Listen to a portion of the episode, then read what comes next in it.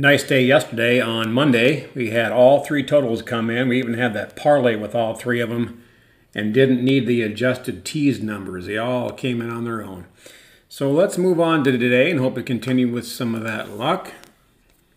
We've got two totals and four sides to look at today. I'll jump out with the totals first. Arizona and San Francisco, take that over eight. I don't I don't see these guys having a pitching duel. Dallas Keuchel for Arizona, not a fan. I, I, I don't I don't know why he's still pitching. That being said, at any given point, a veteran like that could put it all together. I don't know if he sacrifices something to Jobu or what he does, but he could put it together. He got a 7.16 ERA on the year. Uh, Webb 2.98 ERA, but I don't think he's quite that good. So I'm going to take over eight. Then the next total will be Houston and the LA Angels. This one I like to go under. Garcia for Houston, solid numbers. Syndergaard at home for the Angels, solid numbers. I think this game goes under fairly comfortably. I will also take Houston. So while Syndergaard is good on at home, Garcia is just good on the road. I didn't mention that as far as the total as well. Garcia's almost half the numbers, half the runs given up on the road, and that's basically what Syndergaard does at home. So it does set up well for an under. But I, I definitely like Houston in this spot over the Angels. You could call the, the pitching matchup somewhat of a wash, name recognition aside, somewhat of a wash here, home and away. But the Astros are just a significantly better team than the Angels, who are 38 and 49 overall. I don't. They're definitely a bottom tier team, bottom half team. Let's put that. Let's be fair, bottom half team. They've certainly got some star power on the team yet. All right, and then I'm just going in reverse order actually, since I started with those totals. Oakland and Texas. I'm going to take Oakland plus one and a half. You're getting them at, at basically a money line price, minus 130 for the one and a half runs. Meanwhile, Oakland is 29 and 15 on the run line on the road. Not at home, not so good at home. So they'd be uh, 12 and 12 and 31 on the run line. Um, anyway, 29 and 15 though on the road run line. They're 18 and 26 outright on the road, and I think they might actually win this. I don't care for Glenn Otto in this spot at all.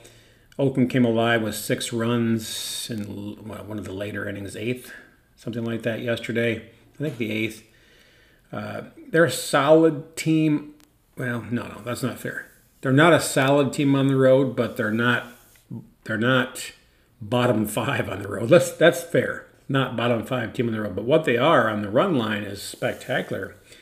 Just shy of two out of three games they cover plus the one and a half. And again, Kaprielian in this spot, he's got three good outings in a row. He's got some stuff, and, I, and that's going to show up in Texas. And Otto, I don't think, is the right guy for Texas in this spot. Next one, we've got Tampa Bay and Boston. Now, this is notable because Chris Sale's pitching for Boston, and obviously he's been the oft injured Chris Sale. I don't know that you can just go out and he's, he's getting public, he's getting name recognition bet on him. It's not that Boston's a bad team. They're a good team. They're 24 19 on the road, 47 39 overall. Apparently slightly better on the road so far. Chris Sale, a lefty. Tampa Bay hits lefties real well. Kluber going for Tampa Bay, which is obviously a plus. again, name recognition alone, you, you want to bet, back Chris Sale, but I don't know how you can back him in this situation with no experience for the year, essentially. So I got to go with Tampa Bay, the home team. Coming off of, they've been swept. You could say they're cold. They just were, were swept by a subpar team in Cincinnati, at Cincinnati. But they're coming back after a long road trip with a day off. So they did get to gather themselves yesterday. And this is a time for the bounce back after getting embarrassed on the road like that. Meanwhile, Boston comes in having won two in a row over New York. They split a four game series, but they won the last two at home against New York. I, I just don't see it. I, I don't see it for, for uh, Chris Sale here in this situation coming back on the season. And uh, Tampa Bay at home. I no, it's Tampa Bay at plus 100. That's how do you pass it up? I, I don't. I'm not going to bet on this. New York looks really solid, but you can't bet Gerrit Cole at the minus 300 range. And I don't ever really like betting him on the run line.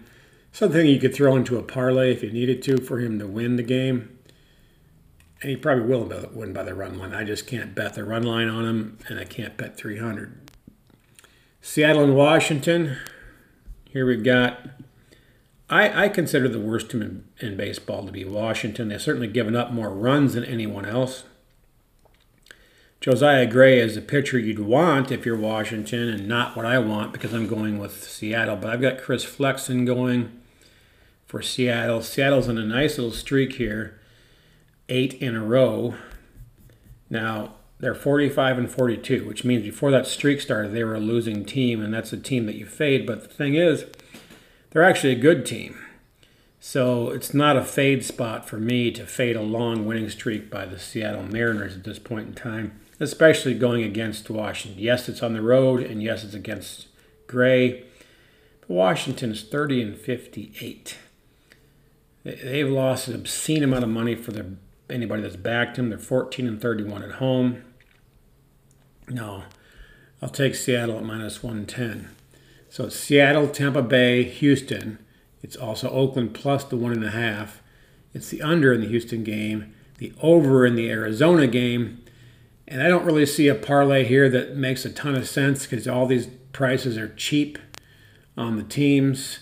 And I'm not going to press my luck and parlay up those two totals like I did yesterday and, and nailed it. That's not winning strategy to press it like that. You could you could take Seattle plus one and a half since they're the road team. If Washington sneaks one out, it's more likely to be by a one. Already taken Oakland plus one and a half. You could actually move that to two and a half.